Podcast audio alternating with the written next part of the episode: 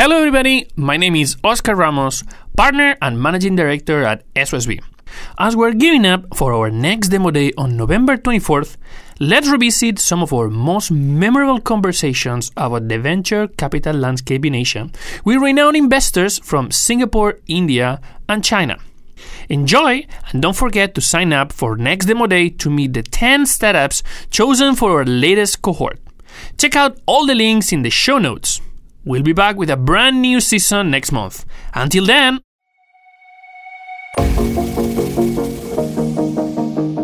But if you look at all, you look at some of these deeper SaaS models and the deep tech side, they have identified customers in the US who are very, very different from the customers here. And then what you think, uh, actually, what the founders have to look for and the investors have to look for very carefully you know, we're learning for the first two years because you're spending less money. You can hire the team in India. You don't have to hire expensive sales force. Okay, great. You know, we'll get these targets in two years and then expand. But actually, what you're doing is you're losing time because if your competition is global and your market is global, you want to be competing with the best in the world who don't care about these markets, right? So I think it really depends. We saw, for example, Capillary Tech, you know, which has become a leader in its own space, has a quite a strong Southeast Asia presence. Locus today, uh, you know, has very strong presence in India and Southeast Asia, and now is aggressively targeting the US. So there's no one size fits all, but eventually we've seen that in SaaS to truly scale, it's very rare when Indian companies can make it without penetrating the Western market.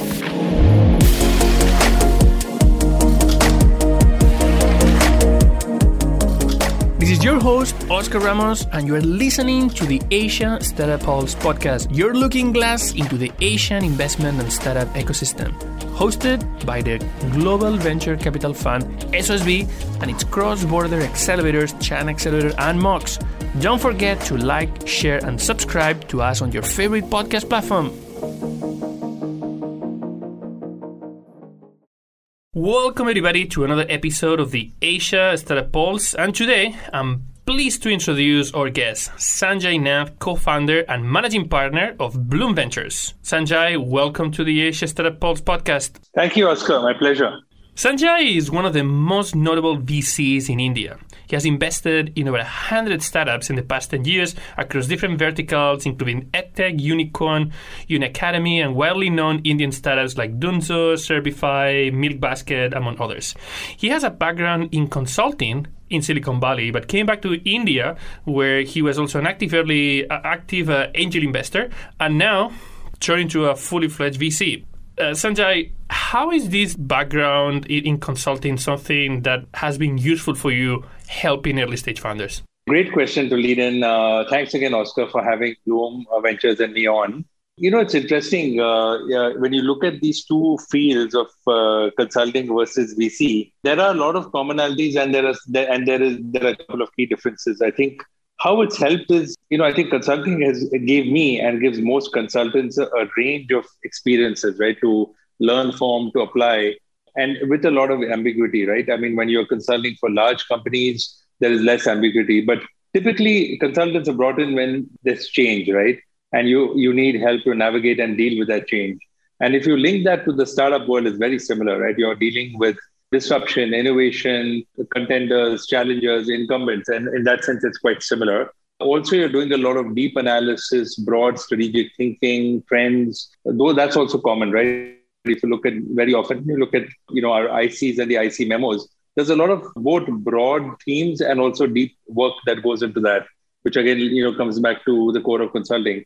The difference, though, is that uh, you know consultants typically make recommendations you know, to the board or to senior management, but you're not necessarily accountable for the implementation of that. You know, in a startup, in the startup world, especially as VCs, uh, you're doing all of that, and then you're putting your money, not only your money, but other people's money, right? OPM, other people's money where your mouth is, and then you're directly accountable for that. So I think uh, I think a nice way to describe it is that that VC draws on you know the basic foundations of consulting, but then takes that further, right? Because you're actually making decisions that matter and you're accountable for making those investment and capital uh, allocation decisions. Yeah, I always like to say that uh, VC is actually consulting with a different business model, different revenue model, where where instead of getting fees upfront or fees for the work done, you get compensated on the results that you're able to achieve. And it's tricky, you know, because a long-term type of game. Yeah, you might have early exits, but most of the exits will actually take years until you can uh, you can actually get compensated for what you do. It's a great point, uh, Oscar. Actually, it is. Uh, it's a really long-term alignment, and uh, uh you know, uh, over over decades, right? I mean, you think about investment cycles, and you talk about 10 to year, 12, 12 year funds versus like a five-year, three to five-year board plan, right? In the case of a consultant, so very long-term alignment. Yeah, and I actually like when you talk about about the IC memos, no? Because uh, I mean, I, I, spent more time of my life uh, um, uh, as, as consultant and uh, working mostly with uh, with multinationals or, or late stage companies in their pre-IPO space. And it's quite interesting because um, because you were talking about the IC memos, and I think the IC memos are actually quite close because you have to justify things, you have to document things, whereas in most of the other applications where you need to bring in your consultant skills to work with portfolio companies, the report doesn't actually matter at all. Actually, you don't need a report. You just need to, you just need the conclusion, and uh, and you make you can you want to make sure that everybody gets the conclusion, everybody challenges the conclusion because everyone is very clear that what really matters is to get it right, not if you're right or not. Is to get it right, and if if you're if whatever insight you bring in helps uncover something else that that we don't know, and together we're able to find out the answer, everybody's very happy with that. Great, great points. That's a great segue. Good. So you spend your, your consulting time in uh, in the U.S. in the Valley, and did you actually start investing in, in Indian startups when you were uh, abroad in America, or was that something that happened when you came back? How was this, this transition from consulting to angel, and then eventually like a full time VC? Yeah, you know, it's really interesting, uh, Oscar. It's almost like you know a, a career, a decade, right? It tells you how young or how old we are but it's quite interesting and a bit ironical that uh, you know while I was in San Francisco for more than a decade, actually what I got uh, that relates to and helps me in my startup ecosystem is I got a broad and deep understanding of tech, right? Of tech, of the tech world, developed technology orientation, uh, strategy orientation. But uh, interestingly, the exposure to to angel investing actually happened uh, back here in the cross corridor thanks to you know the Mumbai Angels, which is one of India's first angel groups where Karthik uh, Reddy, my co-founder, I met. So uh, in one sense, it's a combination of uh, you know I was a senior, uh, uh, I mean principal, I was a associate partner with IBM, and that would bring me to India very often on a large outsourcing project. So that gave me the cross-border experience but the actual angel investment kicked off, uh, experience kicked off uh, thanks to the Mumbai Angels. So I want to talk about uh, one of your core areas of expertise. Now, Blume has a massive portfolio, but your area is mostly on these uh, Indian companies that are that are building global companies and expanding internationally. There's a few cases that are that are very notable and people knows knows about them. But can you share some insights about, about what's happening right now in this in this space? Absolutely, absolutely. So, you know, if uh, some of you may remember Y2K, right, uh, around the turn of the century, uh, you know, when the numerals were changing and there was this whole Y2K sort of worry and uh, the year 2000 and the year 2K opportunity, uh, Y2K opportunity. And it's, uh, and what it did for India uh, you know, with Wipro, Infosys, uh, Tata's, and all the you know companies that came out. It's kind of a similar opportunity for uh, products being built out for, from India for the global market. I'll, I'll explain a bit more on that. So, a couple of trends here, right? I mean, if you see, if all of you have heard of the, like you said, there's some well-known names like Freshworks, for example, right?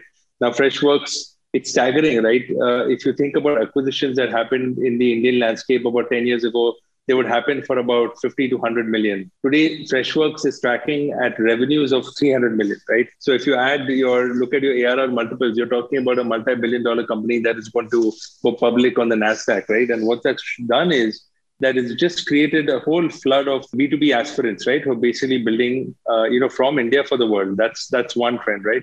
The second uh, that really excites us, you know, about this trend is that 2020 in one sense showed that it doesn't really matter where you're building software and platforms from, right? You have to, of course, sell them to the North American and to the Western uh, market to really achieve scale. But whether you're building like a Canva from Australia or a you know UiPath from Romania, this is a huge opportunity, you know, for Bangalore, Pune, uh, uh, you know, Delhi uh, to build uh, to build this. Because if you what you basically need is you need uh, you know access to fantastic uh, connectivity. You need uh, great talent which is available by the droves in india. And then of course you need you know great lead generation which again the indian companies have pioneered and of course market access right? That's the only thing that remains in the west. So that's the second point. And just to quote some examples i'll give you you know some examples from our stable. Uh, you may have heard of some of these but uh, uh, one that's close to heart is a robotics company called GreyOrange robotics that uh, you know has become a leader in warehousing automation. Now this is one of our first investments. You know this almost goes back to our start in 2020 in, in 2012 and uh, this is a great team that had de- developed india's, india's first humanoid robot. You know they they won uh, second prize at the robotics competitions that they would have in japan. And uh, today basically become a you know leader uh, in uh, in robotics automation and as you know other investors include tiger global and mithril capital which is one of peter thiel's funds. And the reason i mentioned that is that it's a great example of, of you know, two brilliant product engineers, founders coming out of India who see a global market and then able to go and, you know, hire a team, build and scale. And we're just going to see many, many, many more of these. So this is my particular area because I, I don't like to call it arbitrage. Uh, it's not just about cost savings and you know labor savings, but it is really that where building a globally distributed model what elements of your business should be where right? Okay so you have r&d and cto remains in bangalore. You know maybe there is an innovation center in uh, in silicon valley but your uh, sales head maybe in on the east coast or maybe even europe you know because there's a large market there. So i think these companies are evolving and learning and mentoring from other founders like freshworks and the others rapidly. So so very very bullish on this segment I mean, obviously, I mean, I think at least my experience, even before we started, uh, like uh, two three years ago, investing in in startups in uh, in India, like we've seen the massive amount of talent that you have in India, like incredible talent, and and like I mean, it's fair to say that it's also very price competitive. So you have that supply side, that that production side, especially for the software industry, that that brings a massive competitive uh, advantage to, to startups that, that are able to have, as you said, look, the CTO and, and the development there. But I mean, over time, as startups, uh, as the startup world becomes more mature, technology is important. But uh, but we've seen, and, and I think we're going to continue to see companies that even if the technology is not superior, they're able to add that layer on top of the technology, these UX, these UI, the, the product element that is able to drive not just a technology, a piece of technology, but bring a solution. And one of the challenges when you're building products, particularly products that are going to be like SME type of products, not, not, not just pure enterprise, but products that will have somehow a dynamic of, of usage that, uh, that somehow reminds you to the consumer internet products. You need to you need to be close to you need to be able to understand the user. You need to be able to communicate with them and, and you want to have a type of communication that sometimes remotely becomes a bit a bit challenging. How are startups like building these? And, uh, and, and what are the strategies they're using to to overcome that barrier when as you said the market especially when you're targeting these type of uh, sectors is actually abroad great question. So, a couple of you know, couple of uh, themes that you touched upon, uh, you know, as we answer the question. One is there was always, you know, there were there were two divides between these worlds of ours, right? For example, if you look at, you know, the uh, the, the the physical uh, or even the private equity world and the VC or the digital world, right? For example, I'll just start with the broadest uh, difference, right? Private equity, for example, would not even invest in these companies because they were pure digital and technology and neither. So I think that world is coming together. But to your question about even B2B versus consumer internet, right? These two worlds are also different, always different. With SMBs or the prosumer, right? Professional consumer, if you look at it, UI, UX, and uh, the presentation layer, usability, accessibility is making a world of difference because you know it's the same uh, persona, right? Uh, uh you know, with a different hat you know, in our personal time, we may spend time on whether it is a Dream Eleven or Instagram or you know, sports fantasy team, and we use to a, a, fantastic UI UX, right, in terms of one t- one touch click from Amazon or what have you. And then suddenly you go and look at this clunky SaaS uh, or, or on-premise model, right? And you say something is not working. So if you look at uh, SaaS, right, you look at whether it's a, fin- a fintech like a Stripe or you know payments or uh, you know just vertical SaaS I think UI UX has become very, very important. So those learnings from consumer internet can also be applied to SaaS because eventually your uh, uh, user, whether they're sitting in Palo Alto or Berlin or Shanghai, they, in one sense, they really want to use world class products. They don't care where they build. Now, you ask a good question that how do you build that, right? How do you bridge that gap? And this is where, uh, uh, Oscar, uh, the Indian ecosystem and the cross border system has matured a lot. So, what we are seeing now, you know, and what, what you're doing on our cap tables, you didn't have 2x founders, right? You didn't have uh, product designers, graphic designers. Uh, it was basically first time founders and then VCs were been, been typically just consultants or bankers. You know, the VCs also were on their first funds, first time founders. So in one sense, everybody's learning for the first time, right? So when you have first time, you either have brilliant, brilliant successes or you have failures because everybody's making their mistakes for the first time. Today, because there's such a plethora of founders who've been there, done that, exactly the kind of questions that you are you're talking about, we actually bringing them on the cap tables, right? You know, they're helping 2x founders are helping first time founders. And there is a pool. In fact, we have a full platform team and uh, you know that helps with community with uh, business development with fundraising with hiring uh, with uh, finance and accounting outsource cfo services. And i think that this ecosystem and the platform approach can go a long way because we're very realistic. It is not like one vc one person is going to help this company right? How do you build a full platform that can help this so you're absolutely right. I think these lines are blurring between uh, consumer internet, and there's lots to be learned from the, you know, why. Uh, I'll give an example. There was a, a, site that is now, I think, getting sold, but ClearTrip uh, was is beloved in India for stellar UI UX. You know, one of the best. You know, compared to MakeMyTrip and the others, because MakeMyTrip has done extremely well, but it was not able to scale on its own. But the UI UX, everybody talks about it. You know, the design team from ClearTrip, if they could hire them, if they could work with them. So it is important, and it'll actually be even more important for India because it'll show that we can make world class products which also look uh, and are easy, uh, great to look, touch, and feel, and also to use. I had my own experience when I was traveling in India, and I could see myself like using more certain sites than others because of the usability. And, uh, and I mean, for me, not not that used to to the local approach. And uh, obviously, as a, as a as an outsider of the of the common practices, um, I could see that that definitely there were there were some challenges with uh, with some of the um, some of the uh, local players.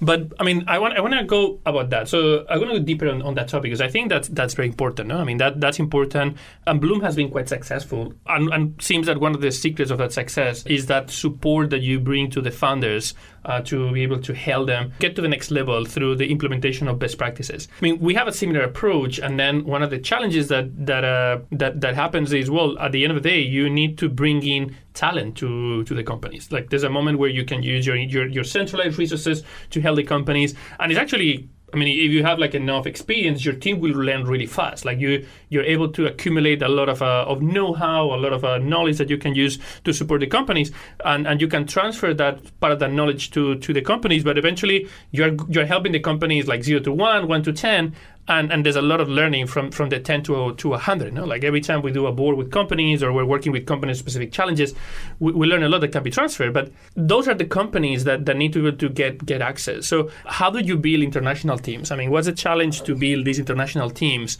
when the companies are starting from india? Is it a prerequisite that these funders need to have also their own network and their own previous experience uh, internationally to build those networks no, great question again. You know, there's no one formula, but I'll just share some examples and some models that we found are working, right? Because now we've been investing for about 10 years and, uh, you know, got quite deeper into, you know, the whole uh, B2B cross-border side. So, and of course, you know that India and uh, the US are quite well connected, right? Especially in Silicon Valley to Bangalore. Of course, we are also present in, in Europe and uh, Singapore and Southeast Asia, a couple of the geographies. So a couple of examples. I think one group of founders are the ones who, let's say, for example, are targeting the US, uh, uh, North American or the Western market and have studied and worked and already won founders there, right? So uh, that makes it much easier because they're already very familiar with the local market, with the customers, have their own Rolodex. And then typically one founder, depending on the age, decides to move back. And that whole cross-border model has been proven so well, right? If you look at Nexus in the Valley, they're one, they were, you know, they're active backers of that they're one of the pioneers who, you know, pioneered this whole. They were one of the first VCs that started investing in cross-border B2B, right, standalone. Uh, and uh, so that's one model. The other is, uh, uh and in general, uh, Oscar, you'll also find that the B2B or the enterprise tech founders tend to be a little older on average than the consumer internet, right? Because consumer internet, very often you're going after new models. Your demographics are could be anywhere as young as 20s to 30s, right? enterprise tech, you're selling to customers who are looking for sophisticated, mature bets and they don't want to you know lose their jobs taking risky bets on some new startups right? So you're dealing with a more sophisticated crowd. You're sometimes working on, on some things that are a bit less uh, we call it like uh, like the shiny objects. So some of these uh, some of these b2b tend to be like uh, these are these are things that keep me awake at night and i know they're keeping awake at night a lot of people but they might not be the next next exciting thing that will wants to, to run for. No? So that, that requires a very deep understanding of the operation part. That's right. That's right. So that's that's one group, and the other group is uh, you know earlier you you'd see a lot of people coming from the services, the consulting organizations, the system integrators, the SIs, right? Infosys, Wipro, Accenture, IBM, coming out and also starting B two B businesses. That's one model. But typically, one thing that we've learned, uh, that I've learned, uh, Oscar, is that you know however strong your product and technology backbone and your team uh, you have to be close to your customers. And what does that mean, right? Uh, before the lockdown, uh, you had to be in front of them, right? Literally, right? I mean, now people are rethinking. You need to take a flight, you know, from from Bombay to Shanghai or from Bombay to Berlin just to for two key customer meetings. You know, can you do lead generation strongly from here? Do sales prospecting by Zoom, and then maybe go there to close the final deal. Uh, but the fact is, you have to have some strong proprietary customer access because I think without a strong go-to-market engine, even the best products, uh, you know, do fail. So that's one. So what we are looking for now in our models to build, answer your question about international teams. I think uh, so. I'll give an example. Right, we have a, young startup called Pixxel, which is a space tech startup. Uh, they're also juniors of mine from BITS.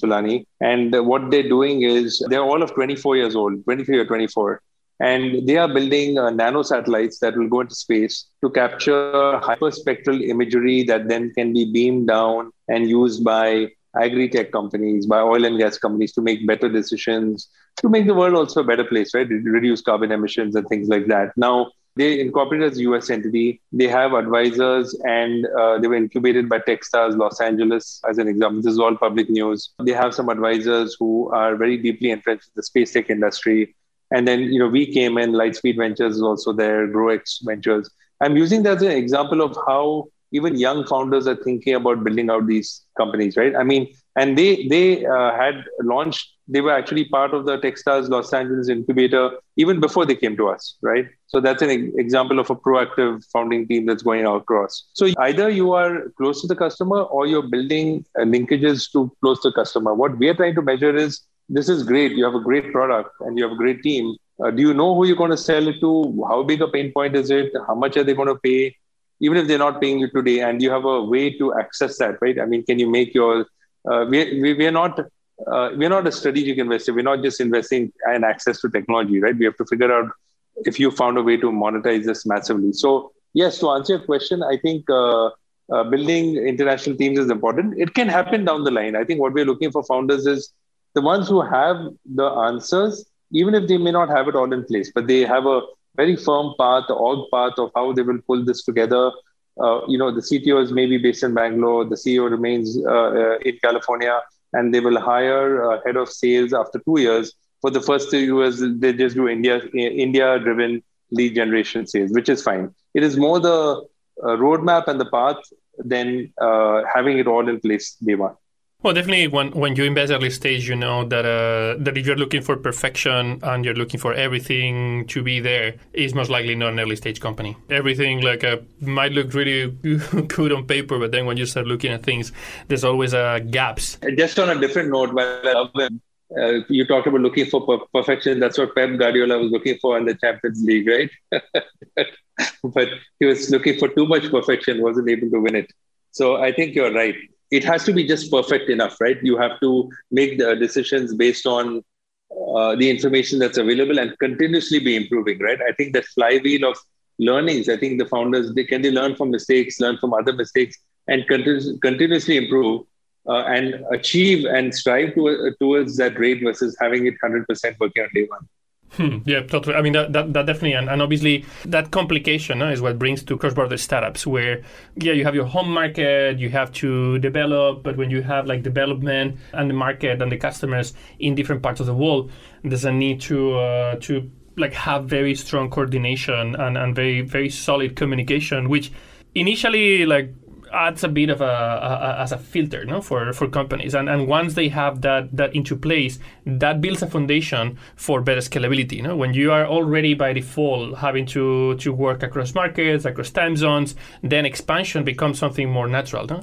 that's something that uh, that for example in, in Europe we've seen a lot. Startups coming from a from a from northern Europe where you have like smaller markets by nature where the companies need to be global by design so, like from day zero, they already start thinking about, about internationalization. Whereas uh, in, in other markets, where you have a really large domestic market, sometimes you end up localizing um, and, and becoming very competitive in, in that market, and that that localization will make you less competitive to, to other markets. No, particularly we've seen that a lot in um, in companies in uh, in China.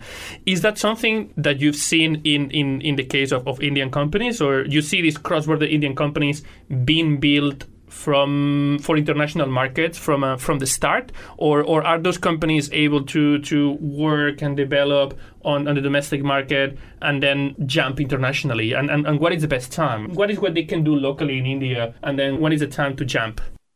Yeah, that's a great question. You know, again, I think that different models. There's no one answer, but I, will tell you what we have learned and what uh, what I believe. I think if you're developing a SaaS model or enterprise tech only for India, then it's difficult to scale because the market size is only so big enough. And while the, digital adoption has taken off, it is the scale and the speed isn't there uh, like you have in the Western markets, right? So usually the models is exactly like you described. Option one, which is which happens more typically because you know you are bootstrapped you don't have funding is where you localize, you learn, you do your initial wins, project wins, uh, and you, uh, you know if you get lucky, what you do is you try it with some of the MNCs, right? You do it with the Unilever or you know Microsoft or somebody which is more global, right? Because then the extension is much easier globally, but you do that for the Indian market. Then sometimes you expand to Southeast Asia because it is a little more accessible culturally. Also, for example, if you look at uh, Jakarta, uh, sorry, Indonesia and India, also similar internet penetration and uh,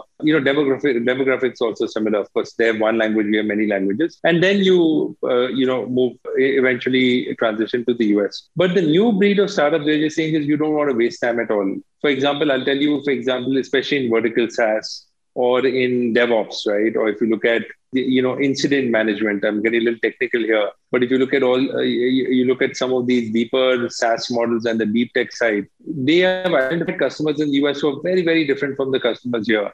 And then what you think, uh, actually, what the founders have to look for and the investors have to look for very carefully. We think you know we're learning for the first two years because you're spending less money. You know, you're uh, you can hire the team in India. You don't have to hire expensive sales force okay, great, you know, we'll get these targets in two years and then expand. But actually, what you're doing is you're losing time because if your competition is global and your market is global, you want to be competing with the best in the world who don't care about these markets, right? I think it really depends. Uh, we saw, for example, Capillary Tech, you know, which has become a leader in its own space, has a quite a strong Southeast Asia presence. Locus today, you know, has very strong presence in India and Southeast Asia, and now is aggressively targeting the US. So uh, there's no one size fits all. But eventually, we've seen that in SaaS to truly scale, it's very rare when Indian companies can make it without penetrating the Western market. We hope you're enjoying the episode. And if you're an entrepreneur building a cross border business, feel free to contact us at chinaccelerator.com or mobileonlyx.com.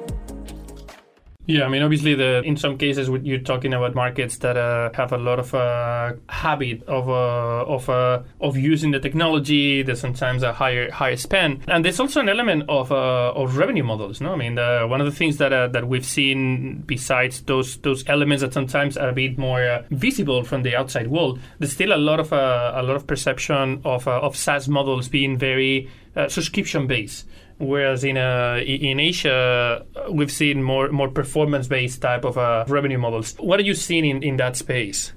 Uh, you mean like SaaS versus uh, like pay? As, uh, I mean, uh, pay for performance. Yeah, more like pay as you go or like performance um, revenue compared to a, a, more like flat subscription with more predictability. Are, are you seeing like a like that being something that, that some of the Asian or Indian uh, SaaS companies bring to the US that this gives them an advantage, or or they go straight to like the subscription monthly service? Yeah, you know, actually, it's it's interesting. I think it's it's a bit of combination of both. Uh, I mean, the classic, uh, you know, uh, trial subscription for thirty days, and then uh, freemium, and then premium. I think that's the most popular. Uh, I think what we're seeing is that, see, uh, you know, I to be with IBM, uh, you know, a couple of days, decades ago when they invented the whole on-demand model, right? And the prediction then was from the consulting firms is that the whole world is going to move to pay-as-you-go, and if you don't, you're not, you're not happy, then you don't pay, right? But uh, you already you already incur all these costs. So very, it was not, not a very. It sounded from a marketing from marketing uh, uh, chief marketing officer, it was a dream but when you look at the implementation on the CFO uh, for, for the CFO, it's very difficult to sustain that. So I think we're seeing a combination. See, I think what's happened is today, uh, Oscar SaaS has is no longer like a I think segment. It's actually a business model, right? I know you also use that word. I mean, today we have greyOrange. Uh, we have GreyOrange, which is uh, today becoming a building a robotic SaaS business. SaaS has become more of a business model today, right? So it can be applied to so many different industries. So I think it is here to stay. In fact, we also have a large domestic uh, uh, SaaS pool here. Uh, no pool in the sense uh, you also have like you know uh, one of our companies today just got announced raised has raised a Series C round from Tiger Global, right? A company called Classplus, just public in the news today.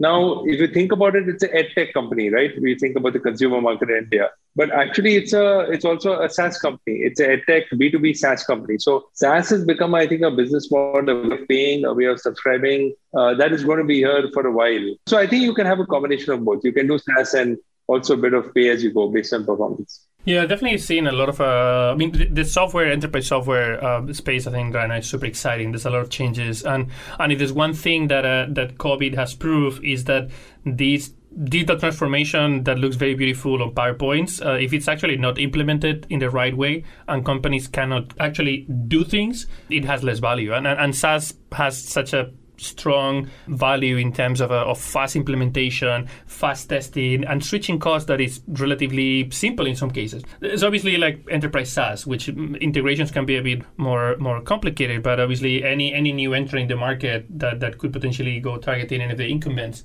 will build those solutions to try to, to work. But what uh, I mean, talking about, about, about COVID, no, and, and talking about internationalization, there's actually a debate in the industry and, and, more specifically on the cross-border startup ecosystem about okay has covid been good or bad has COVID been something that uh, that created a lot of trouble, or or or has COVID actually been positive? I'm pretty sure there's no yes no question. There's a that depends. So can you share like cases where you see okay COVID has been like great accelerator for these type of companies, that stage, those industries, or COVID has really become a, an, obstacle for companies that uh, that were at, at that stage or in these type of industries, particularly on the SaaS space. Yeah, but you know, I, I just I think overall the phenomenon has been so terrible and you know at the personal level right? At the personal global and the, the human level and the health level obviously. So you know uh, I, I won't don't like to say there's anything good about it. But i think uh, the second order effects uh, you know that's the right way to put it. I think it depends on what industry you sat in. And since we're talking about saas it has been overall a tailwind. And uh, i'll explain in a couple of ways. I think one it has made the world a great leveler right?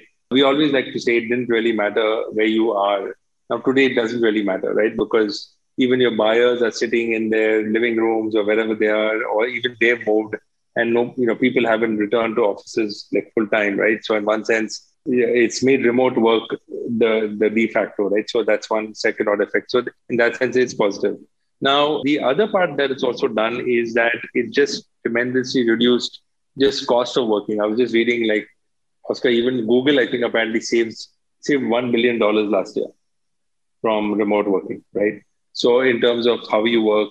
Now on the flip side, uh, so so it has been massive tailwinds for industries like edtech, SaaS for edtech, right? For for the education industry, of course, for e-commerce uh, delivery, if you have any SaaS models there. For fintech SaaS also, it has been t- taken off, and definitely for SaaS overall, whether it is uh, DevOps or you know um, uh, robotics or just software or just platforms that are coming together, SaaS platforms, has been an overall positive.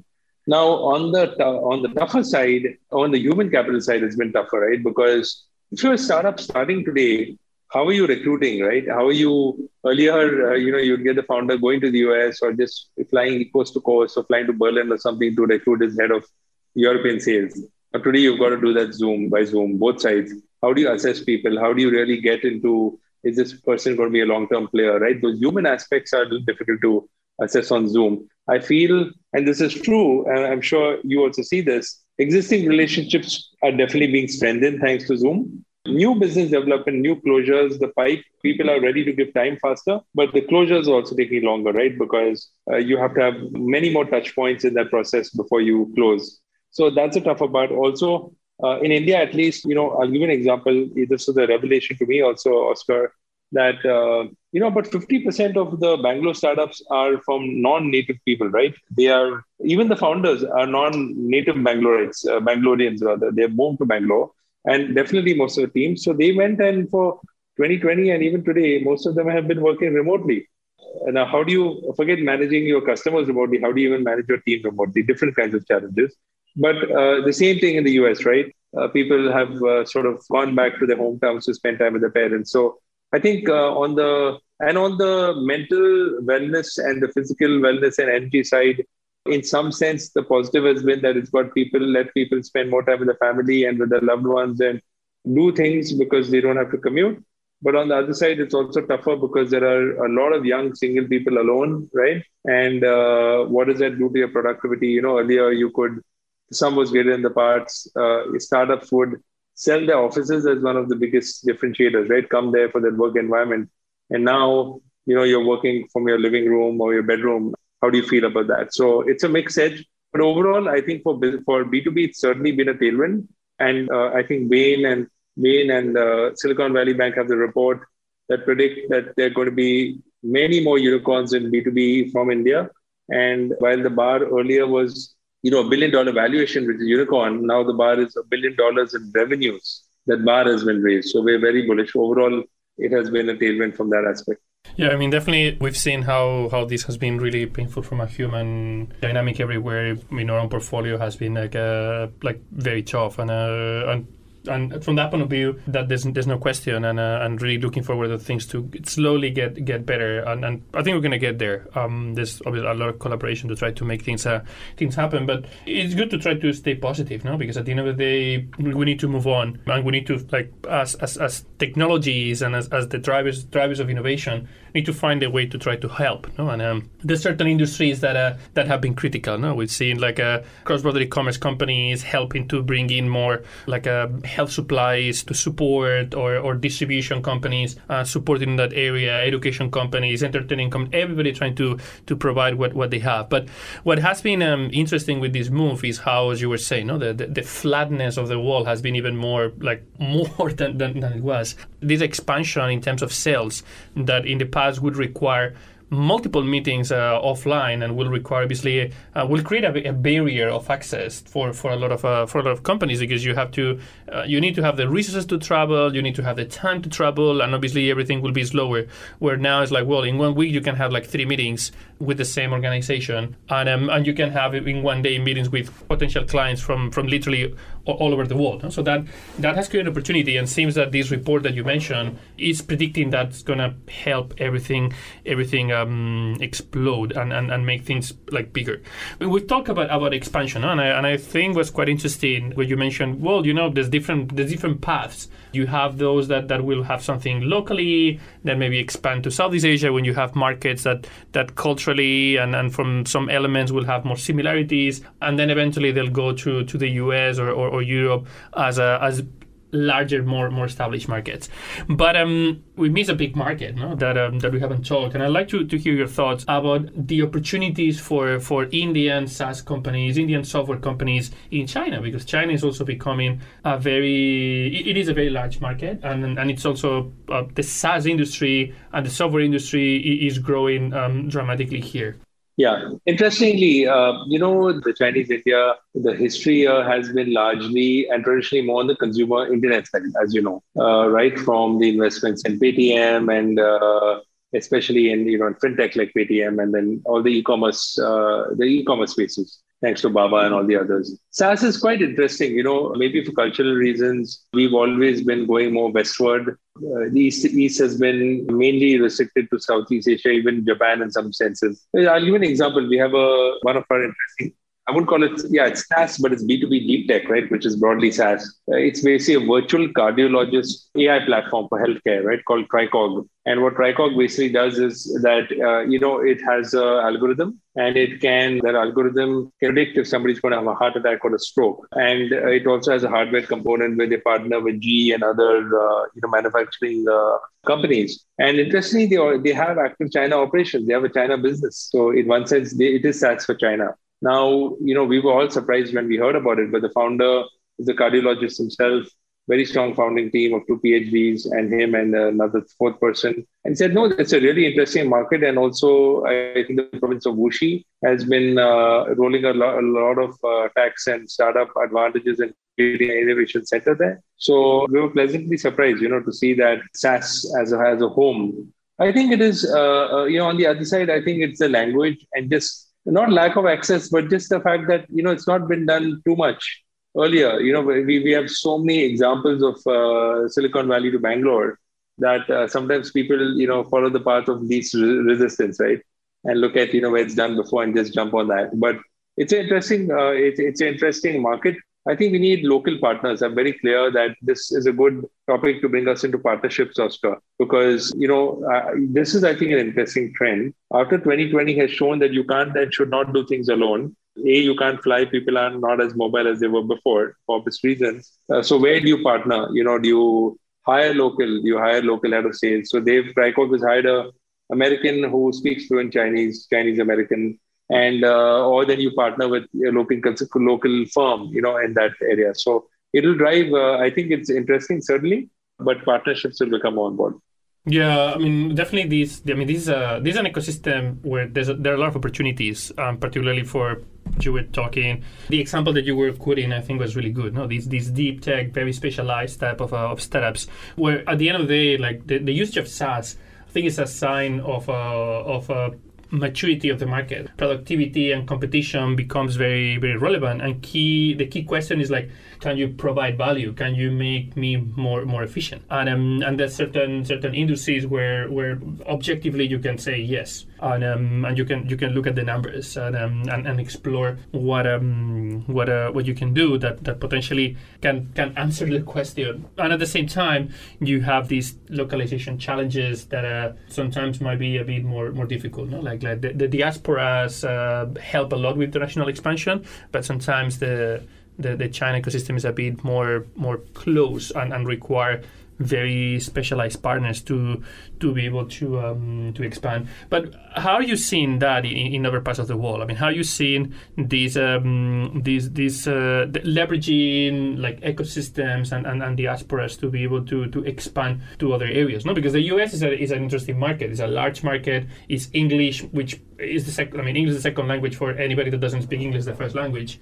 Uh, but when you go to Europe, Europe is kind of funny because you, we talk about Europe, but then it's extremely fragmented with uh, with languages, best practices, local partners.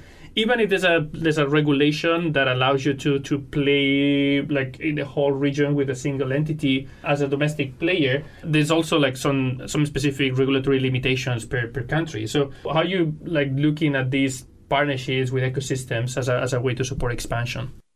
No, absolutely. I'll give you an example. You know, in the uh, I'll get to Europe in a bit. Uh, again, I think it's all about partnerships and it's about finding good local partners who can either come into your platform or uh, you know just uh, like-minded uh, similar VC firms or you know other platforms. So I'll give an example. Until last year, we were part of the Draper Venture Network, which itself is going through a transition, and it's a great example. I think the reason we did it is that Tim Draper, you know, who's the founder, who you'd know, of course, from Draper Fisher It's a famed Silicon Valley investor and angel. It is a collection of like-minded VCs across the world, typically one in every country, that you know wants to learn, wants to put in more into the network, and they can all help each other find with their portfolio companies, helping you know each other find customers. And that took us into you know Latin America, Europe, Japan two three years ago. Venture called Arka Venture Labs, A R K A.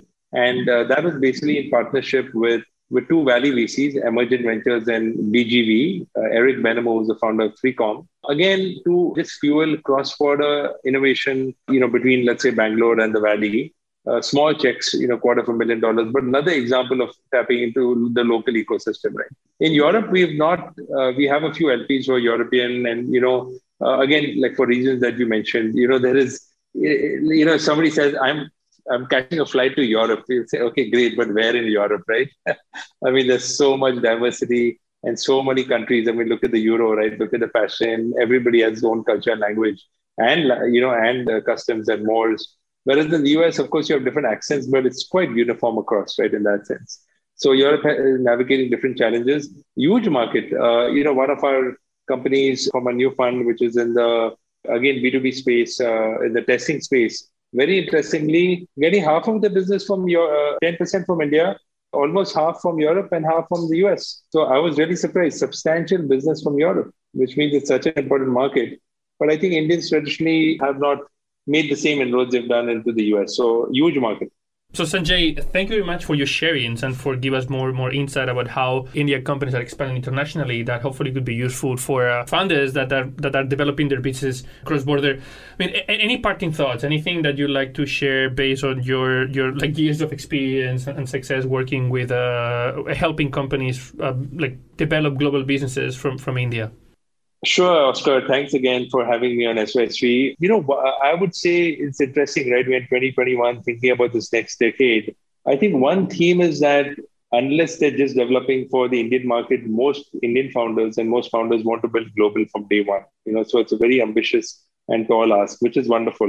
And I think in that quest, what we are finding is that we are finding ourselves increasing, increasingly collaborating with micro VC, such as yourself or like you know others. I'll give you an example. In fintech, for example, we said rather than partnering maybe with just another Indian VC, let's partner with somebody from the valley because the learnings will really help this uh, company, right? Because they've similarly invested there. So I think that's a very important trend we're finding that because founders want to go global, how can we help them right from the club table to how they're building out the platform? I think that's a big trend. The other is also uh, that in India, traditionally liquidity was always an issue you have great startups, great founders, talent, but you know exits took very long. Now Zomato and uh, and uh, delivery, you know, they're set to do an IPO on the Indian stock exchanges. Freshworks will, you know, list in the US. And that's very important uh, to show the confidence of the recycling of cash in and out of the Indian ecosystem. And uh, the last one, I'll say Indian founders and Indian VCs generally are very collaborative. Uh, we are always looking to partner and to learn. So I really welcome the opportunity, and so does India, and so does Blume, to you know partner more with global VCs, micro VCs, uh, and bring them into cap tables, partner uh, you know, and and so that we can just uh, you know create a larger and more vibrant ecosystem. So that's my last comment. And uh, again, thank you for having me. It's an honor to be here, and look forward to collaborating in uh, many more ways this year and onwards. Definitely. I mean, uh, I have to say that I miss a lot my trips to India. I mean, I haven't traveled a lot during this during this uh, year, year and a half, but uh, but even COVID caught me in India. So I, I mean, I like the situation, but when everything was really bad in uh, in Shanghai, I had to extend my time in uh, in India, which allowed me to to to interact a bit more with the ecosystem, and I've always felt really really welcome there. So definitely, this collaboration is something that that I think we're all looking forward. And I also like to extend that invitation to to anybody from the audience that has not had that experience. But the, I find this startup and entrepreneur ecosystem in India at least quite welcoming and open, uh, easy to interact. So definitely looking forward to be able to travel and spend more time there. We hope you enjoyed today's episode. Like, share, and subscribe to the Asia Startup Pulse podcast and sign up to our newsletter to never miss another episode.